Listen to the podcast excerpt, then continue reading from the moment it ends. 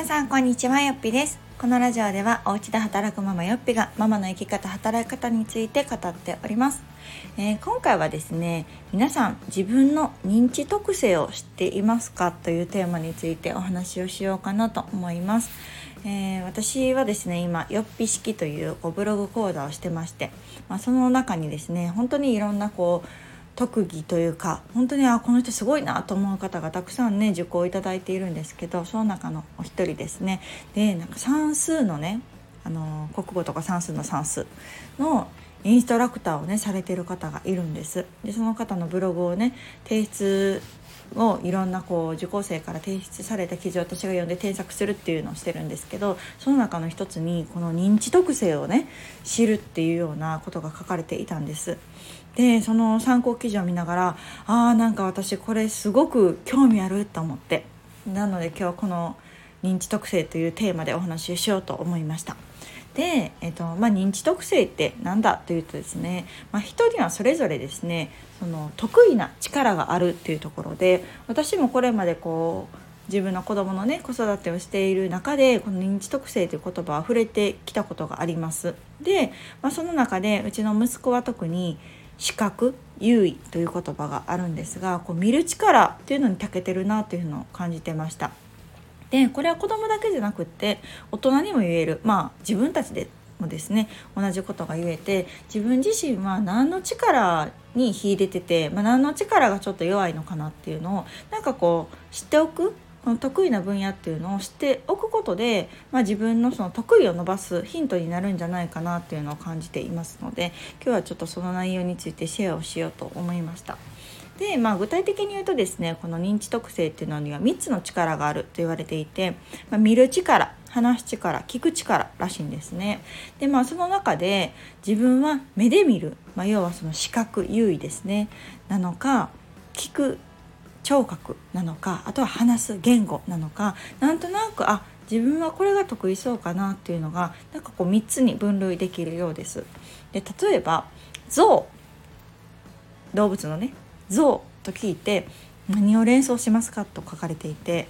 これに、えー、象の、まあ、シルエット見た目がこうクリアにね映像としてこうバッと頭に浮かぶ人は割と視覚優位タイプ。で「象」という文字ですね。を連想する人は言語優位タイプ。でパオーンとか鳴き声とか足音みたいなところまで頭の中でこう描ける人っていうのは聴覚優位タイプらしいんですね。へえと思って。こんなん人それぞれ違うんやっていうのが一つの気づきでした。で我が家の場合その上の子は特にねえっと視覚優位と感じるポイントが、まあ、いくつかあって特にこうねあの子は絵を描くこととか字を書くことがすごくこう得意だと思ってます。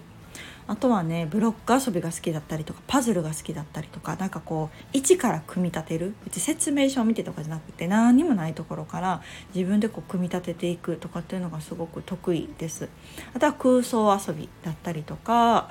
あとは記憶力ですね。一度行った場所とか一回会った人のことをすごくよく覚えてたりとかしますのでなんかこういうチェックリストみたいなのがあってね、それに当てはめていくと割とこう視覚優位とあとちょっとこうなんだろう言語もあるのかなどっちかというと聴覚は低めなのかななんて思いましたでちなみに、えー、言語の人に当てはまるのが「えー、あれ何これ何?」と質問攻めしたりとか文字を覚えるのが早かったりとかあとはごっこ遊びが好きとかしりとりとかなぞなぞが得意みたいなことらしいです。で、えー、聴覚の人はえー、言葉が話すのがね早いとかあとは小さな音にもよく気づくとかあとは小さい時生後6ヶ月になる前とかに自分の名前をね呼ばれると返事をしたり手を挙げたりしているような子らしいですのであなんかこういうふうに自分の特性っていうのがあるんやなというのはまあまず知って、まあ、自分がどこに当てはまるのかなというところを認識するっていうのは、まあ、確かにうんまんべんなくね全てをこう100点を目指すっていうのはなかなか難しいのでまあもう40点ぐらいのものはまあそのねまあ仕方ないとしておいて、まあ、80点ぐらいできるものをいかにこう点数上げていくかっていうようなまあやり方、まあ、得意に生きるっていうことなのかな。をしていくと、まあ、自分も楽だし周りからも貢献度が高いので喜んでいただけるのかななんて思いました。でこれはまあ私たちのこう仕事選びもそうですねなのでこう無理にね苦手なことを補うっていうよりも得意を伸ばすという方がまあ理にかなっているのかなというところであります。でこの視覚優位と私がね思っているこの息子の、まあ、こんなとこやなと思うのを今日はちょっとお話ししようと思ったんですが、えー、特にね、えー、字ですね特に今1年生で、えー、漢字とかまあ、ひらがなカタカナを経て今漢字をねいっぱい習ってきて毎日その漢字ドリルとかっていうのをやるんです。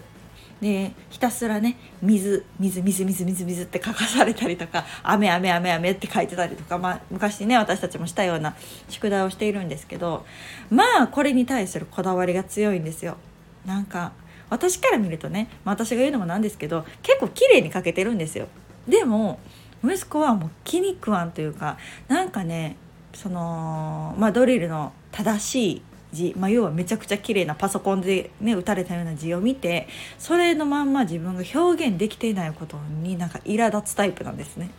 私から見たらまあまあ書けてるやんちゃんと跳ね払いもできてるしって思うんですけどちょっとこの線が長すぎるとかちょっとこれが右に寄りすぎてるみたいなところまででもねそんな1回目からパシッとパソコンみたいな字書けないじゃないですか。で書けなかったら「もう!」みたいな感じで何回も消すんですね。もう消して書いて消して書いてみたいなこう自分が納得いくまで何回もやり直すからもうなんか私としてはなんか勝手なイメージねこれぐらいの子ってもう適当にベベベって書いてで親が「えー、こんな汚いじゃあかもう一回やり直し」みたいな消してでも「えー」って言いながら書くっていうのをイメージしてたんですけどなんか真逆で。なんか私が「もういいんちゃう」みたいな「もう綺麗に書けてんで」って言っても息子は「もうあかん」とかって言って何回もね「なんで俺綺麗に描かれへんねや」とか言いながら書いてたりするからすごいね不思議なんです。そこまでしてやるか宿題って思いながらすっごいあのきっちりねやってるんですけどまあでもやればやるほどねあのー、下手になるんですよ。もう何回も書いてるからもう自分も疲れてきてるしでまた納得いかんしみたいなことがあるからなんかこうあの子の中ではその頭の中にそのパソコンで打った字が描かれててそれ通りに自分が書けないっていうことがなんか気持ち悪いんやろうなっていうふうに、うん、感じたりしてます。あとはそのゼロから作り上げるっていうのもそうで、えー、ブロック遊びがとにかく好きなんですね。であの学研のニューブロックとかラキューとか、うん、ああいうのがすごく好きでなんかもう未だにやってますね。であの自分でロボットを作るんですよ。あのバラバラにあるロボなんでブロックから自分の描くそのロボットを作ったりしてるから私はああいうのめっちゃ苦手なんですね。全然できないタイプで。あのブロックでロボット作っても立てへんやんみたいな。なんかめちゃくちゃこうなんで空間能力がないのかな？分からへんけど絵もめっちゃ下手くそですしなんか私とはほんま全然ちゃうなっていうのを思うんですけどそういうのが息子は得意でなので今スイッチのねマインクラフトにめっちゃハマってるんです。であれも何もないところから自分でね家建てたりとかなんか橋作ったりとかなんかいろんなものをこう建築していくゲームなんですけどなんかその面白さも私はね正直全く分かんないというか難しすぎて